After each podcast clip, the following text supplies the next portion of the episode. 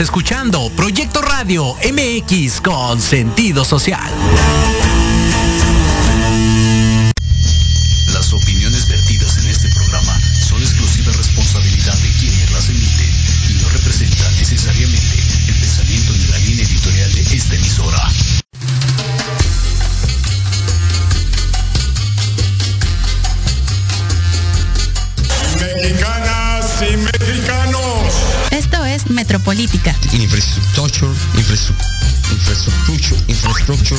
Análisis Cállate, chachalaca. que, Que nadie, nadie pidió. pidió. Ahora dale un beso, cabrón. Lo más relevante y divertido de la política nacional. Haiga sido como haiga sido. Te lo resumimos. Porque la política debe conocerse, pensarse y criticarse. Hemos sido tolerantes hasta excesos críticos. Esto es Metropolítica. Y comenzamos. y tenga una buena, cálida y acogida recibida, eh, una acogida. No, no fue albur, no sean así.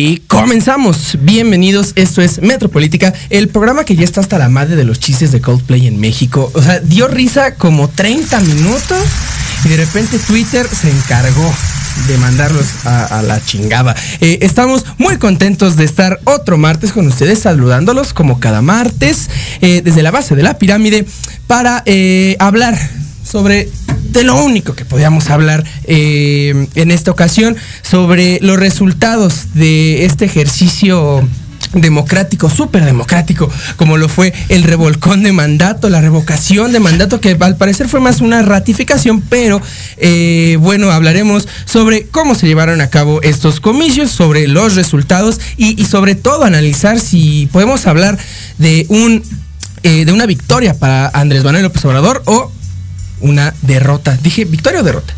Sí, dije victoria y derrota, ¿verdad? Vale. Eh, eh, cuento eh, como cada martes con mi eh, hermana Jimena Roche. ¿Cómo estás, corazón? Hola corazón, muy bien, muy buenas noches a todas y a todos. Eh, contenta de estar como cada martes con, con ustedes, creo que ya lo dije, no me importa. este, y también triste porque pues desafortunadamente Victoria Guadalupe fue víctima de feminicidio, tenía seis años, así que pues hay que tenerla mucho en la memoria y recordar que eh, clamamos justicia no únicamente por porque se nos antoja, sino porque de verdad el país está desangrando y todavía nos desangran con más cuestiones que a veces no competen tanto. Pero bueno, en fin, eh, hoy estoy muy contenta, eh, emocionada y, y feliz, ¿no? De, de platicar de este tema eh, a- eh, con la compañía de Uciel. Hasta me puse nerviosa. Ay, no puede ser. Dios mío. Eh, tercera vez que nos acompaña Uciel eh, en- aquí en Metropolítica y mira qué curioso, primera vez que te ves así de nerviosa y ya se puso hasta roja. Eh, así es, contamos con la hermosa, preciosa, suculenta compañía Del viejo sabroso. del viejo sabroso. Y no es del Checo Pérez. De, también. Y Lorenzo Córdoba. ¿Y tú? Ya me estás poniendo Eh, de Uciel Medina, ¿cómo estás, hermano? Gracias por regresar aquí a tu casa. Muy bien, muy, muy contento de estar nuevamente aquí en este espacio. Ya los extrañaba, ya los extrañaba. Sí, es que casi no ves a Jimena. No, ¿verdad? No, no, no. No, mm, mm. pero bueno, comencemos con el tema del día de hoy, chiques. Eh, estaremos de acuerdo que no podíamos abordar otro tema. Eh, nos estuvieron chingue y chingue durante las últimas dos semanas eh, con publicidad, con propaganda. Eh, fue ampliamente difundido este ejercicio de la revocación de mandato. Em, y la primera pregunta que quiero poner aquí sobre la mesa, Jimena, ¿De verdad podemos hablar de un ejercicio de eh, democracia participativa? Esto que ocurrió el domingo pasado, ¿fue un ejercicio democrático? Bueno, antes que nada, un saludo a mi mamá que nos está viendo. Ajá, muy bien. Tú huevo que te Eh, mira, yo creo que más allá de, de si esté de acuerdo o no en cómo se manejó, Sí. sí fue un ejercicio democrático no al 100% porque no fue convocado por la ciudadanía como así se establece. A lo mejor por ciudadanía, eh, pues o- obviamente afín a un grupo Sí, partidizada. eh, político, pero pues al fin de cabo creo que estos ejercicios, bien o mal, nos van a ayudar a mejorarlos en un futuro presente. Y eso es algo bastante importante de mencionar porque creo que mucho se habló, y me incluyo, de, de los resultados, de cómo se manejaron las circunstancias, pero hablar de una democracia participativa, después de tantos años que no se había mencionado, crea un precedente y seguramente van a mejorar a futuro, es- espero, porque si no van a estar abusando y viciando estos ejercicios. Uno de los argumentos, Luciel, que utilizaban algunas personas para demeritar eh, el ejercicio de revocación de mandato era. eh, ah, no mames, güey. Pues para qué votar, güey. Si, si, no, si no se realiza esto, pues Andrés Manuel va a seguir siendo presidente. Está la constitución, decían, um, ok, sí, pero también la, eh, la revocación de mandato está en el texto constitucional. Claro. Entonces, este argumento, como muchos otros, eh, pues descartado. Sin embargo, eh, eh, digamos teóricamente, doctrinariamente, la revocación de mandato sí es eh, democracia participativa. Sin embargo, como lo vimos desarrollar, desarrollarse antier, podemos aún sostener que lo que tuvimos se trata de democracia participativa. Bueno, yo creo que primero tendríamos que definir eh, no la democracia en sí misma, porque ya creo que eso lo tenemos muy muy claro, pero sí definir cuánto tiempo México lleva viviendo una democracia auténtica. Eh, realmente eh, creo que en ese sentido estamos todavía en una etapa muy inicial. ¿Cuándo dirías tú que comenzamos? Yo creo que comienza en el proceso electoral 2000 Perfecto. ya con ciertas reformas. Porque, a ver, eh, si bien durante todo el periodo del, del partido hegemónico del PRI, del PRIato fuerte, duro, había elecciones, pues bueno, o sea, era, eh, era bien sabido, ¿no? Que no tenía competencia. Eh, es un proceso que se lleva desde los años 60, ¿verdad? Este, el, el, el ir, por ejemplo, incluyendo a opositores. Pero el verdadero punto de inflexión en el cual se puede hablar de que triunfó la democracia aún, aún con resultados a, a posteriori que no, no gustaron del todo, fue en el, en el proceso del 2000. Entonces estamos hablando de 22 años en el cual México ha ido experimentando poco a poco el poder del voto. Claro.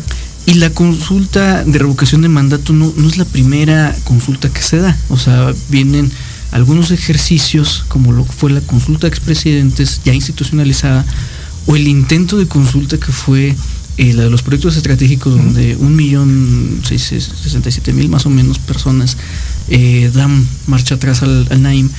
Si vemos desde esa consulta que se da en 2018 a la consulta que se da la semana pasada, ha habido un incremento brutal de participación. Obviamente no es vinculante, ninguna de las tres ha sido vinculante, pero podemos estar cerca de que la ciudadanía se pueda eh, ir acostumbrando a este mecanismo que es necesario. Eh, muchos decían, pues, ¿para qué eh, revocar a, a- a un presidente que tiene toda la popularidad? Bueno, el punto creo que en este momento efectivamente no es la revocación propiamente de Andrés Manuel, pero sí que la gente vaya aprendiendo a utilizar este ejercicio por si a- más adelante llegara a ver alguna autoridad que la población quisiera revocar. Es decir, podríamos considerar esto como un ejercicio de, eh, de pedagogía social, ¿no? Claro, Pedagogía electoral democrática. Eh, bueno, entonces, eh, yo, yo no estaría tan seguro de llamarlo, por cómo se llevaron las cosas, que ya lo vamos a hablar, eh, un verdadero ejercicio de democracia participativa. Pero bueno, vamos a ir a la la primera pausa y regresaremos para seguir platicando sobre la revocación de mandato, cómo fue que se, que se llevó a cabo y sobre todo, obviamente, los resultados. Así que regresamos.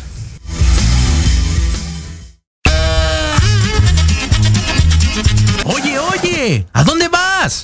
yo?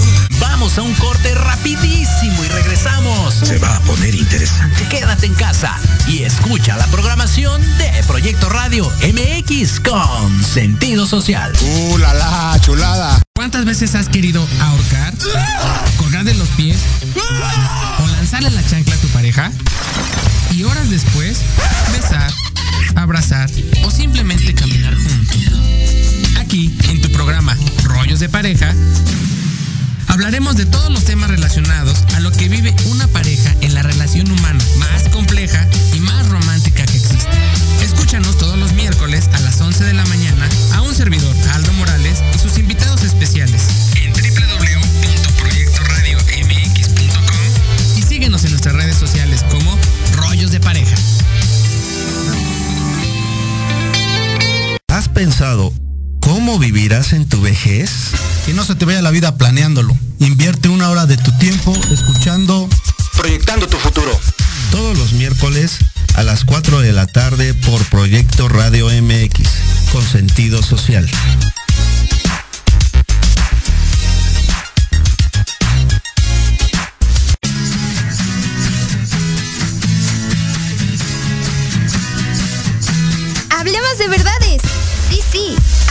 Con Edith. Confesiones, consejos, risa, diversión y entretenimiento te esperan en tu programa Las Netas con Edith.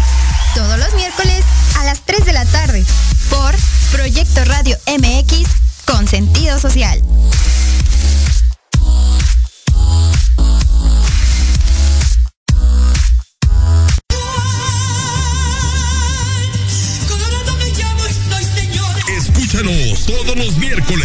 Tu programa Dosis Mexicana de 5 a 6 de la tarde con Paloma Viajera y Andrick Meras por Proyecto Radio MX.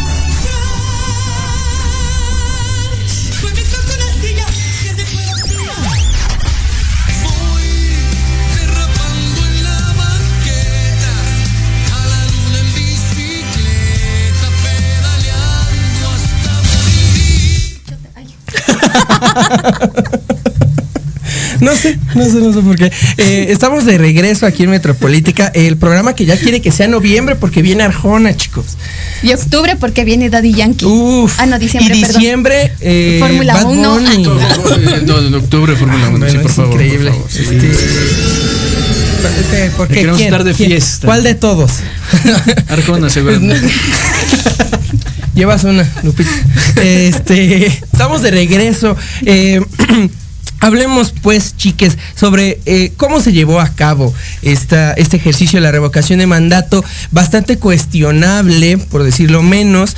Eh, se, se, decía o se habla mucho sobre estos resultados, sobre cuántos votos se obtuvieron, cuántas personas realmente fueron eh, a votar. Sin embargo, me parece que eh, algo, y, creo que estarán de acuerdo, las personas que fueron, no me van a silenciar, este, las personas que, que fueron a votar en el 2018, estos 30, 31 millones de personas que votaron por Andrés Manuel, eh, fueron realmente con, con, un fervor eh, democrático y un deseo eh, por un cambio.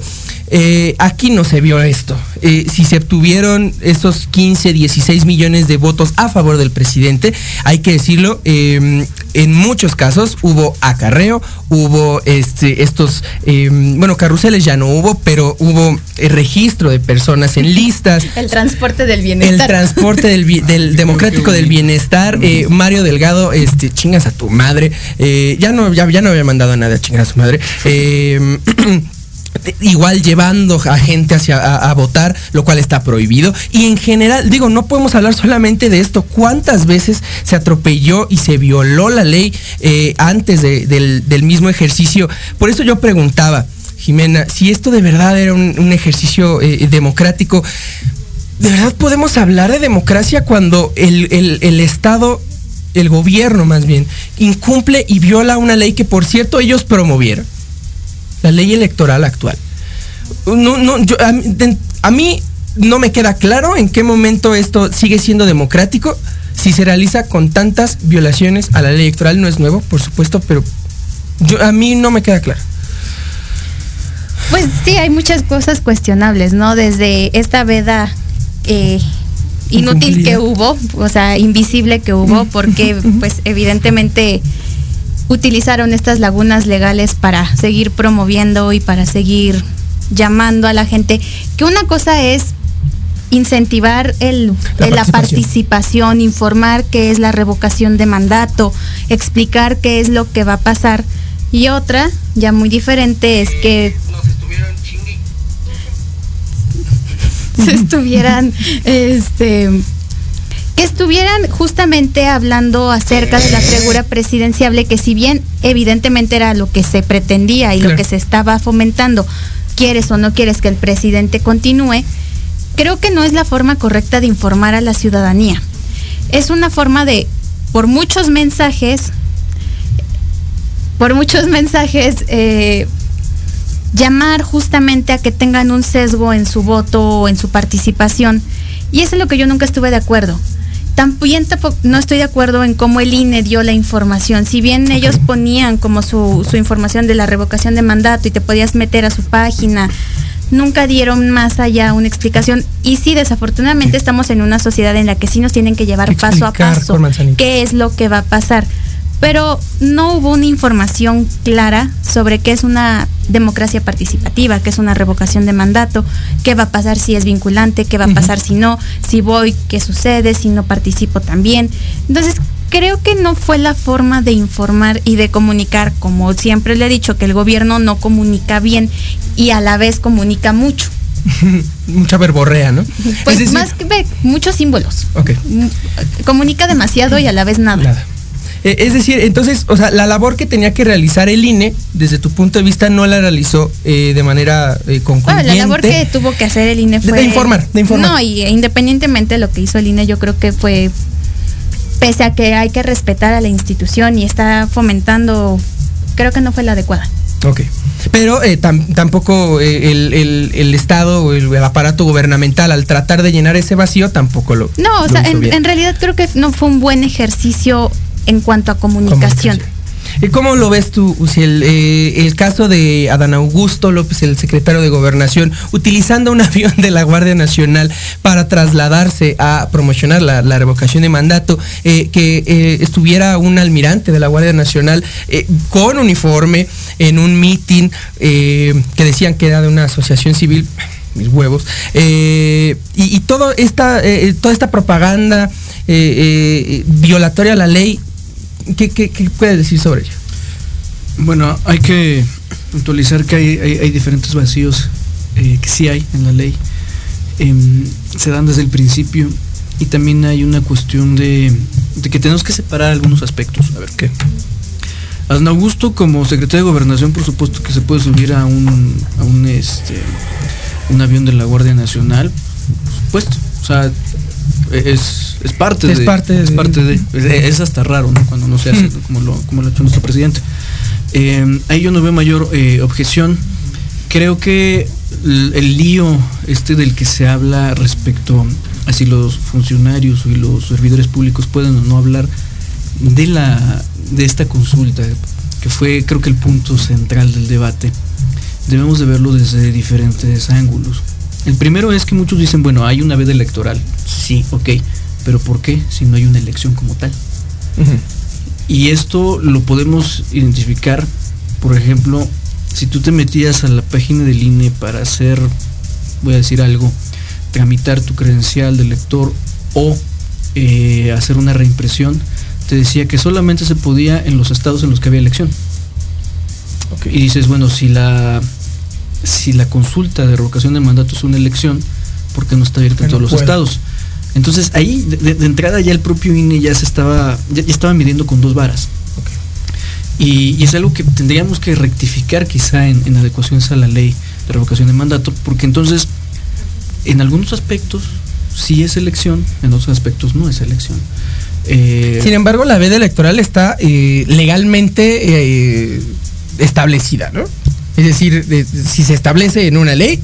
Pero, pero justo, a ver, el, el concepto es muy importante, veda electoral. No, La veda electoral estará en los estados donde hay elección.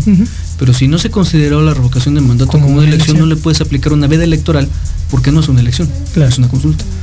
Y ahora, el, el hecho de que haya la promoción de la misma, eh, es más, o sea, a mí hasta me resulta un poco eh, contradictorio que los mismos partidos que votaron por ella, porque la oposición votó a favor de esa consulta, hayan promovido en contra de la consulta. Eso eh, pues habla muy mal de, de su posición.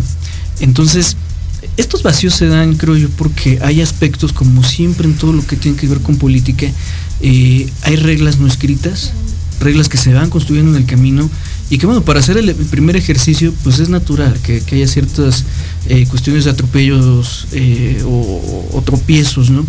Lo que decías ahorita de, de- del famoso este, transporte del bienestar, ¿no? Hay que también entender la razón. A lo mejor en algunos casos se puede ver muy mal, pero cuando tienes eh, casillas tan alejadas, sobre todo en las zonas rurales, por ejemplo, eh, yo le comentaba en, un programa anterior en, La Polilla, eh, en el pueblo de mi papá, la casilla que se, en lugar de estar en el pueblo de mi papá, la pusieron en otro, que es la estación, de 14, la estación 14, que está a 18 kilómetros del pueblo. Entonces, realmente ahí hay un desincentivo desde la autoridad electoral eh, sobre el tema. En materia de Y, infraestructura. eh, y, y- y no fue como para a lo mejor buscar mecanismos alternos para poderla realizar. Y la cuestión del presupuesto, yo me voy a adelantar una vez a la del presupuesto de los 1.600 millones, que con eso no podían, a ver, eh, y- o, o quienes decían que es una consulta muy cara por 1.600 millones, a ver, para pronto, es el presupuesto ordinario que tiene el partido más grande, en este caso hoy es Morena, pero también lo tuvo en su momento el PRI, lo tuvo en su momento el PAN, es el gasto ordinario de un partido político al año. Entonces no pueden decir que este eh, unos que es mucho dinero desperdiciado y otros Que es muy poco dinero como para organizar una elección. Yo creo que, digo, eh, hay que estar de acuerdo en que eh, la revocación de mandato es como, mm, como morderle la pompi a tu novio o a tu novia. No estás obligado a hacerlo, pero qué bonito es saber que tienes esa posibilidad, ¿no? Eh, algunas personas están en desacuerdo, dicen que es preferible. saludos a Alicia de una vez, saludos hasta, hasta, hasta Francia. Este. Eh, muchas personas dicen que, que- que es preferible otros métodos para, para calificar a los presidentes, ¿no? La, la- la reelección, eh, o, o en lugar de, de revocar al presidente, pues buscar un, un mecanismo publicitario al, al órgano legislativo, muchas cosas. Sin embargo, pues creo que a pesar de que no se hizo bien en esta ocasión, y hay muchas inconsistencias, muchas, eh, muchos déficits, muchas cosas malas, creo que es bueno tenerlo. Como dices, Jimena, qué bueno que se hizo ahorita para que posteriormente se pueda volver a hacer. Eh, ahora hablemos sobre, sobre los resultados. Eh, se hablaba sobre ciertos escenarios positivos eh, y negativos eh, que, que podrían beneficiar o perjudicar al presidente entre 7, 8%, bueno, 7 u 8 millones de votos iba a ser otro fracaso, como, como lo fue la cuestión de los expresidentes, que por cierto, nada, ¿verdad? Los vinculantes. No. Eh, digo, pero están obligadas las autoridades a, perseguir delitos, ¿no? Eh, y, decían que un resultado de 15, 16 millones pues iba a ser bastante positivo, es pero al final que los 40, que el 40% por ciento, por ciento no iba a llegar. Eh, ¿tú, ¿Tú cómo interpretas los resultados obtenidos en la, en la revocación, Jimmy? Pues mira, yo tenía previsto que fuera un resultado no favorable. Creo que muchos sabíamos que iba a ocurrir esto. Sin embargo, sí hubo más de los que yo esperé que, que fueran a ver. O sea, realmente yo pensé que iban a haber como unos 12 millones, nada más. Claro que es, uno espera un resultado con mayor participación, más allá de si fue fa- favorable o no para el presidente, más allá si fue favorable o no para demostrar que están en contra del presidente, ¿no? Yo creo que una participación siempre se debe aplaudir. Lo que no está bien aplaudir son resultados que no son eh, pues aplaudibles. Al final de cuentas, yo sí creo que hubo acarreamiento y no en ciudades lejanas o en, comunidades lejanas. Hubo bastante pruebas de que no únicamente los estaban acompañando porque son buenas personas. Entonces aquí es el cómo se aprovechan de la sociedad, ya sea por cuestiones de vulnerabilidad, por cuestión de, de lo que sea. Hay muchos incentivos para que la gente preste su, su voto, que es obviamente pues lo más importante que, que uno debe tener en esta participación ciudadana. Qué bueno que la gente salió a votar, qué bueno que la gente salió a manifestarse, pero aún así son resultados que únicamente yo creo que les sirve justamente para este periodo electoral que ya se vive en algunos eh, estados que están buscando las gubernaturas y que como lo he dicho en varias ocasiones es el preámbulo para ver cómo está el panorama y cuál es la base electoral que se va a tener para el 2024. Y yo me mantengo en esa línea. Les ayuda muchísimo. Lo podemos ver en Quintana Roo, en donde evidentemente Morena va a la cabeza, y es justamente con la misma base de votos que se está teniendo eh, o que se tuvo en la consulta eh, de revocación. Lo estamos viendo en Hidalgo también. Es un mecanismo que yo creo que se puede utilizar para distintas formas y no para únicamente fomentar la participación, y está bien. Lo que no está bien es que te vendan ideas que no son, que muestren resultados que no son y que además se atrevan a comparar con resultados ya pasados Sí. que eh, necesitamos trabajar para futuro y para un presente. Lo pasado ya quedó atrás y también hay mucha cola que les pisa. Sí, como que esto de, de salir y decir tuvimos más, votos que Anaya. En Y sí. 2018. y que Meade. Ah, qué bueno que dijo Meade y no dijo Mit. Como era su costumbre. Eh, al final, Jimé, ¿cómo lo ves? ¿Un resultado positivo o negativo para la Yo cuarta creo que cualquier, eh, bueno, o sea, para la cuarta transformación de una base que tuvo de 30 millones tener la mitad, creo que para, ok, va, no me quiero ver contra, eh, Eh, eh, ponerme en contra yo misma, contradictoria, pero creo que para algo que ni siquiera es una elección intermedia fue un resultado bastante positivo. Pero en cuanto ah, a perdón. participación, eh, esperando unos 96 millones, fue muy poca participación. Uciel, ¿cómo ves? Eh, ¿Fue un triunfo para la, cuarto, la cuarta transformación, para Andrés Manuel, o podemos hablar de, de un fracaso, de un nuevo fracaso en el tema de, de las consultas?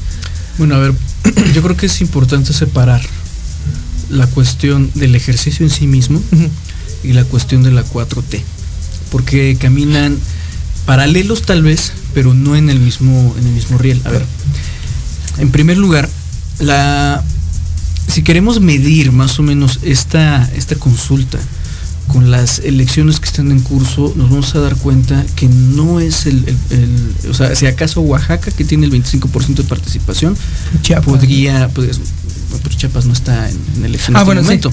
O sea, eh, de ahí Quintana Roo, pues creo que se va casi a la media tabla, Aguascalientes está en las últimas con 9%, entonces no, no, no creo que, que- que sirva como parámetro para medir. Ahora, más bien eh, habría que medir la- el, te- el tema de la consulta aparte, porque a ver, tenemos ya estudiados dos fenómenos electorales, el de las elecciones presidenciales, que tienen en promedio una participación del 60%.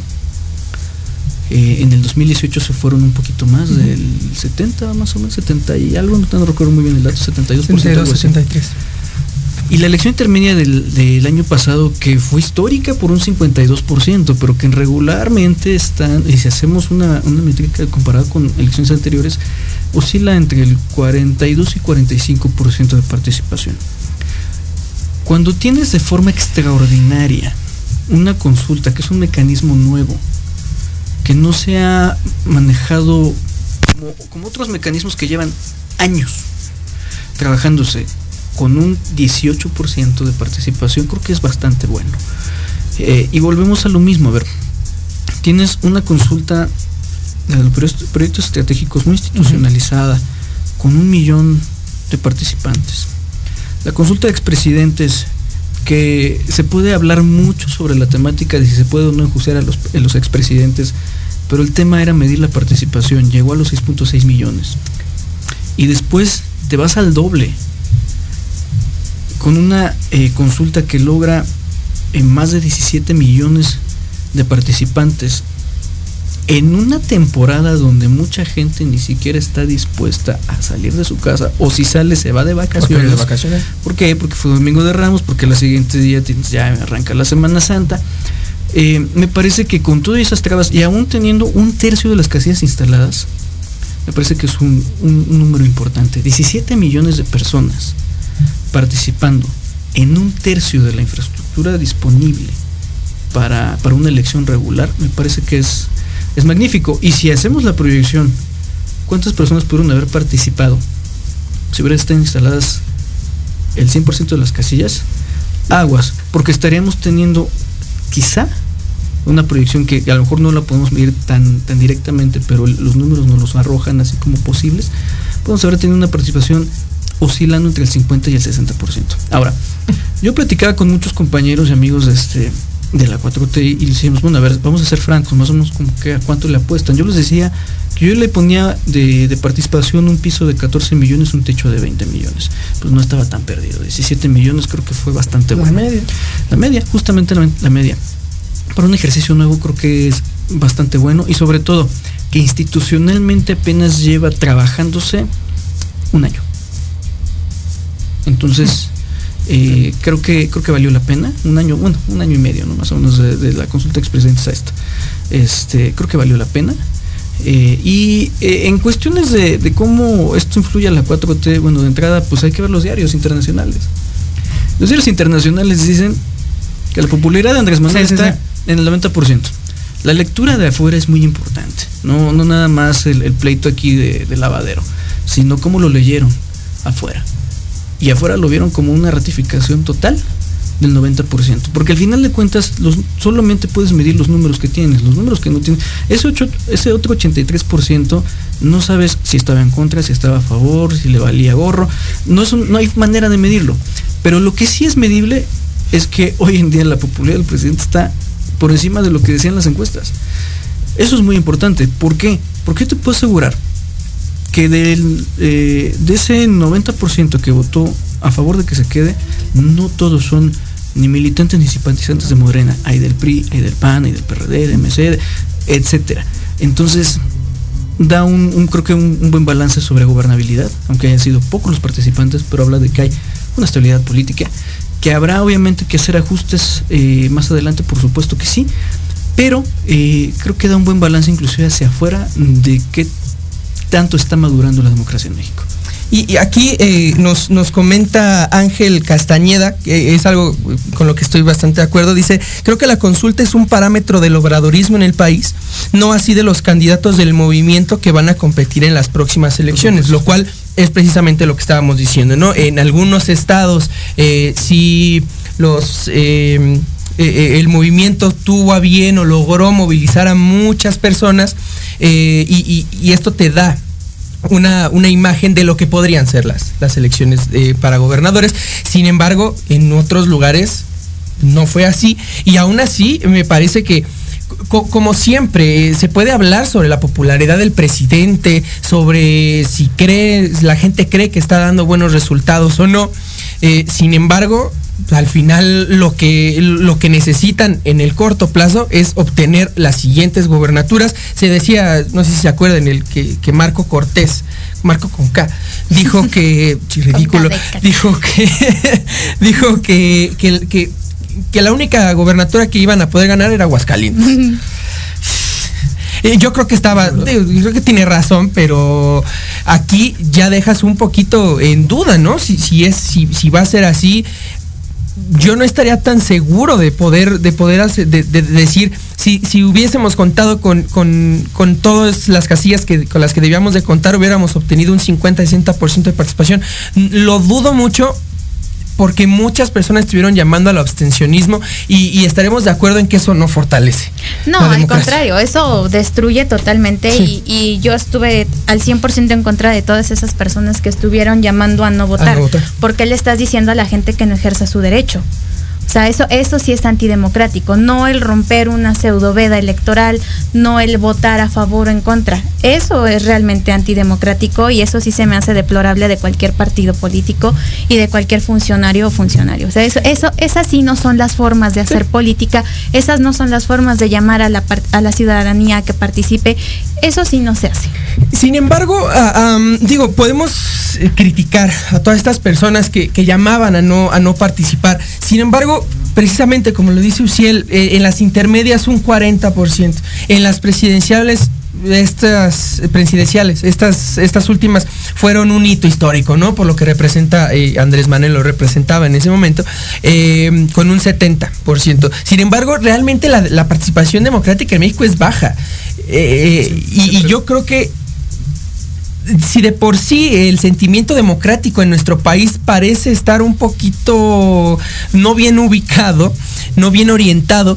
Eh, Yo, yo sí creo que este tipo de, ejercicios, bueno, no este tipo de ejercicios, la manera en la que llevan a cabo estos ejercicios, eh, como eh, el acarreo, la finalidad del propio ejercicio, de este ejercicio en particular, donde no fue exigido por la ciudadanía. Mm, Es decir, dicen, este, güey, pues entonces quieres que AMLO se quede.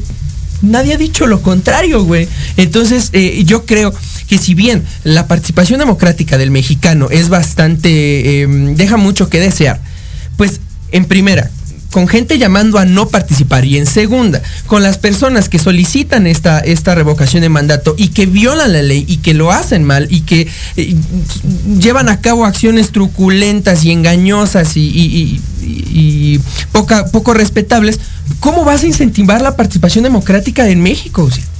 ¿no, ¿No se ve? Sí, justamente, aquí hay, insisto en lo que dije al principio, hay una incongruencia entre quienes, incluso siendo de oposición, votaron a favor de esta Sí. ley y después llaman a no votar. Y aquí pues es lamentable porque el balance, digo, el balance del obradorismo ya está hecho, ¿no? Pero el balance de la oposición no tiene los números para poder medir cuál es su futuro. Y, eso me gustaría dejarlo para el final porque sí quisiera hablar sobre estos techos y pisos. Eh, No, pero me- así solo como una aproximación. A ver, eh, la, la gente que, que quería que se fuera Andrés Manuel, que podemos decir son tal vez la oposición más dura, y ahí yo pondría incluso a Frena, pues ellos sí tienen los números de, de cuántos son. La pregunta es, ¿quién nos va a representar? Y en cuanto a, a los que llamaron a no votar, dentro de ese 83% no podemos saber cuántos realmente lo hicieron por estar en contra del presidente y cuántos porque no pudieron o no les dio la gana. o por estar en contra del mismo eh, ejercicio, ¿eh? o del mismo ejercicio. Entonces, no, ellos no tienen realmente un balance para poder partir y decir, tanto por ciento de la población se puede venir para acá. En estos momentos la oposición no tiene los números para estudiar el fenómeno electoral 2024.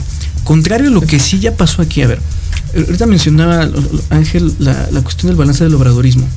¿Quiénes encabezan el top 10 de la mayor participación de esta consulta? ¿Qué estados? Y lo queremos ver más o menos de, de, de quienes, quienes sí, sí hicieron el esfuerzo de, de mostrar músculo. Bueno,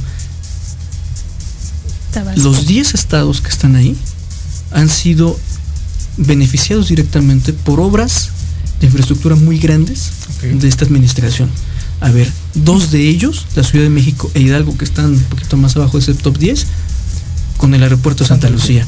El restante, que son Quintana Roo, Campeche, Tabasco, Chiapas, etcétera, es Veracruz, beneficiados por Dos el interurbano, eh, digo, el, el- el tren de este interoceánico del Istmo de Tehuantepec, la refinería de Dos Bocas y el tren Maya. Entonces creo que eso también puede servir como un balance porque aparte son estados que no están tan urbanizados y que llama la atención. Si estados que tienen a lo mejor problemas de urbanización, que, que a lo mejor tienen más comunidades rurales como lo que puede tener el Estado de México, Hidalgo, la Ciudad de México o Nuevo León, estos que no están tan urbanizados, ves una movilización de ese tamaño, ojo, hay que poner atención. Cuál es el sentir del México profundo que no han entendido desde la oposición. Sí, podría ser o, o por este por este tema de, de apoyo en infraestructura, de, mega- de proyectos grandes de infraestructura, o podría ser también por la amenaza de que les pudieran quitar sus apoyos, los, los programas sociales, que lo vimos mucho, y esto para mí sí es muy, muy bajo por parte de, de Morena. Vamos a ir a la segunda y última pausa y regresaremos para hablar sobre este tema de el techo blanco o el, o- o el piso eh, eh, esta interpretación de, de cuál es el alcance máximo y mínimo tanto de Morena como de la oposición, que es bastante interesante, no solamente eh, de cara a las elecciones para gobernadores, sino para la importante, la del 2024. Así que regresamos.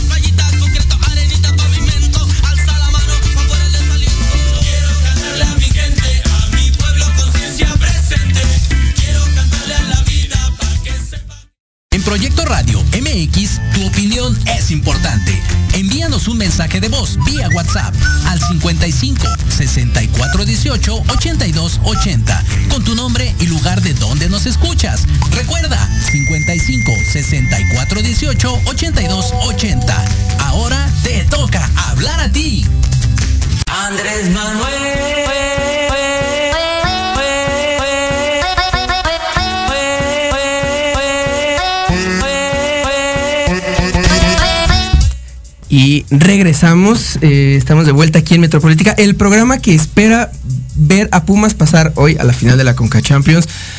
Vamos muchachos, por favor. Eh, Oye, pero hoy nomás ese cumbión. sí, sí, sí, sí.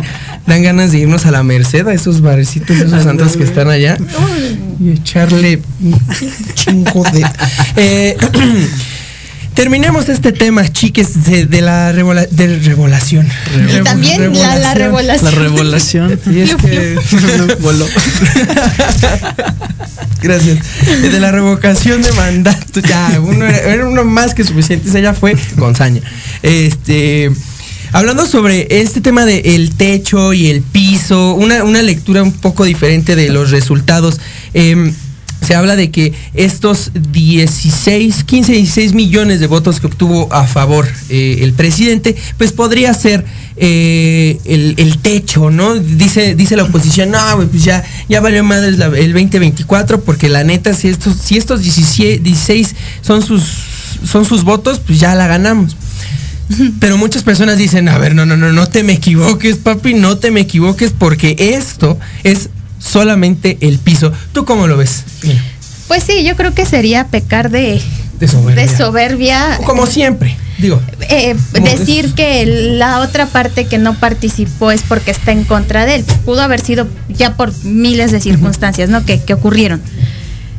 Pero también una realidad es que si no aprovechan justamente este momento en el que sabes que hay 83% de, de personas que no saben qué hacer, que no están definiendo si participan, si no participan, si están a favor de Morena, si están en contra. Es momento de que la oposición, uno, ya tome bien una posición en lugar de ser oposición, o sea, que se ponga firme y que diga, bueno, ¿cuál es nuestro principal problema? Pues que para empezar no estamos unidos como grupo parlamentario, o sea, cada quien tiene diferentes posturas, cada quien no hay una figura que digas, qué bruto, va, va para el 24.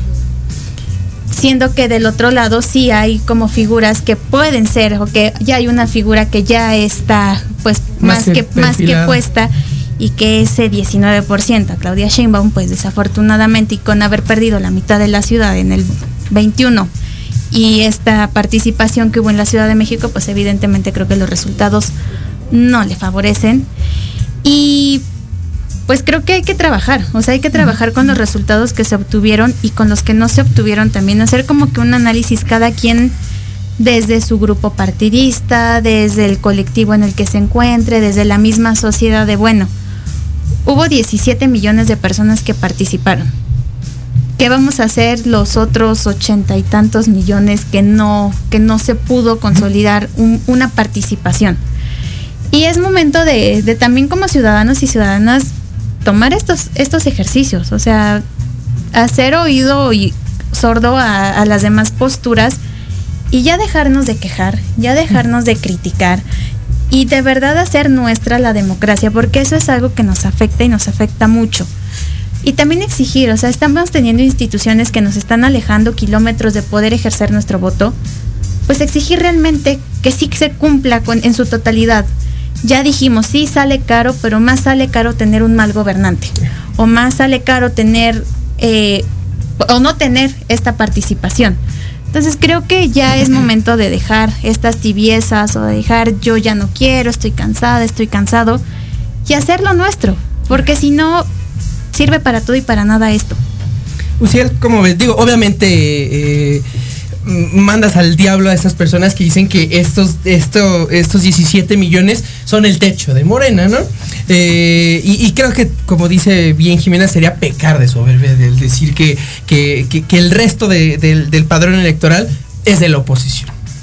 Eh, pero ¿tú, tú cómo leerías eh, el, el tema tanto, tanto del techo y del piso de Morena como de la oposición? Porque que también es importante, tú bien dijiste, ¿no? No hay cómo medirlos. Pero me parece que no hay, no hay ni cómo medirlos y tampoco se les ve un, futuro muy prometedor. Mira, el panorama completo es el siguiente. Los que votaron porque siga Andrés Manuel en esta revocación, esta consulta de revocación de mandato, con un tercio de casillas instaladas y un 18% de participación, son 15 millones, alrededor de 15 millones 67 mil 470 personas.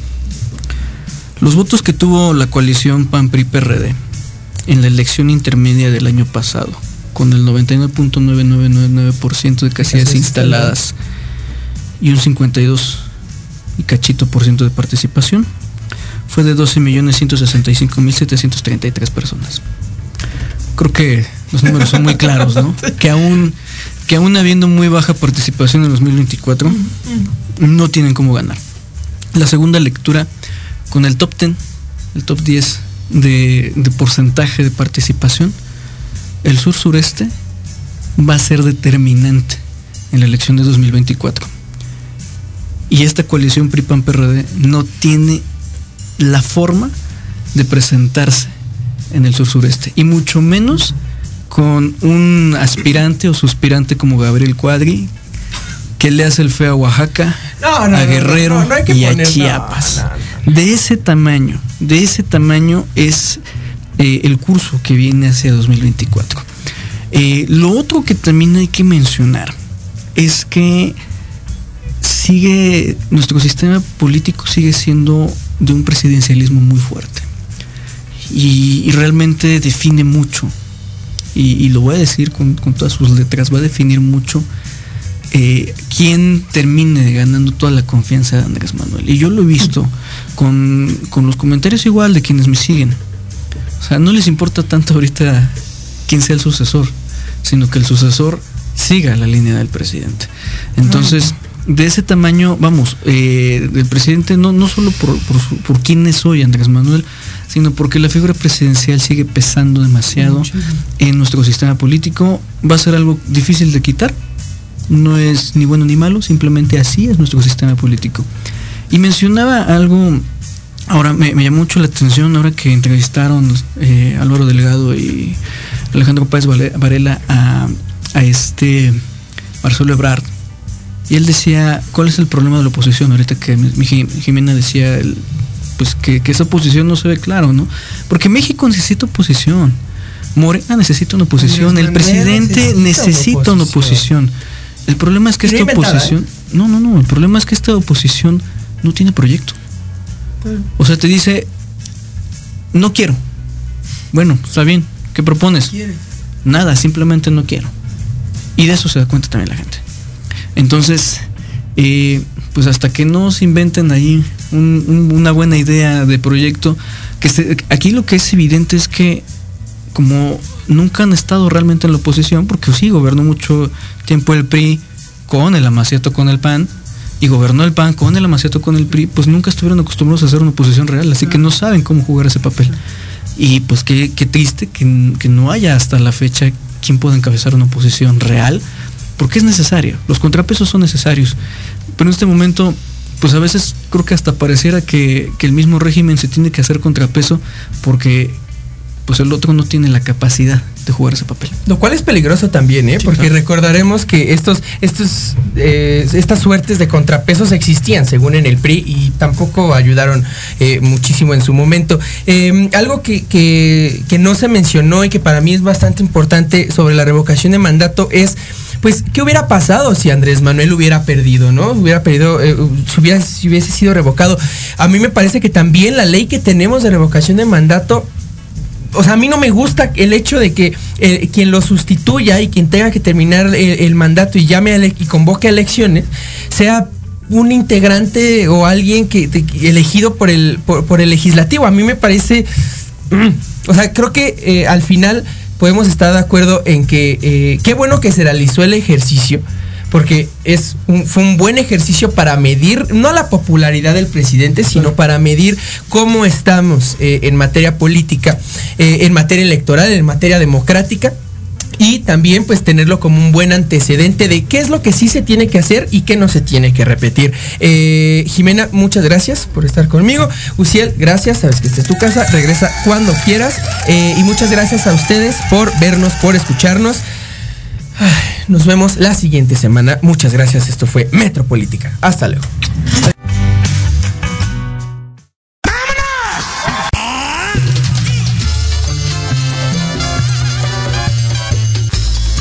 ¿Se lo acabaron todo?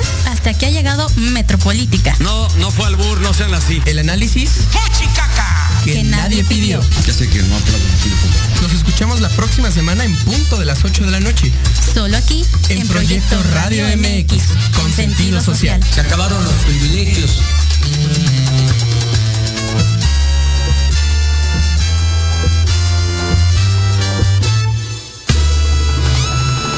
La programación de hoy ha terminado, pero te esperamos mañana con nuevos invitados, increíbles programas, grandes temas y nuestro equipo de locutores con toda la actitud. Recuerda seguirnos en nuestras redes sociales y en nuestro canal de YouTube.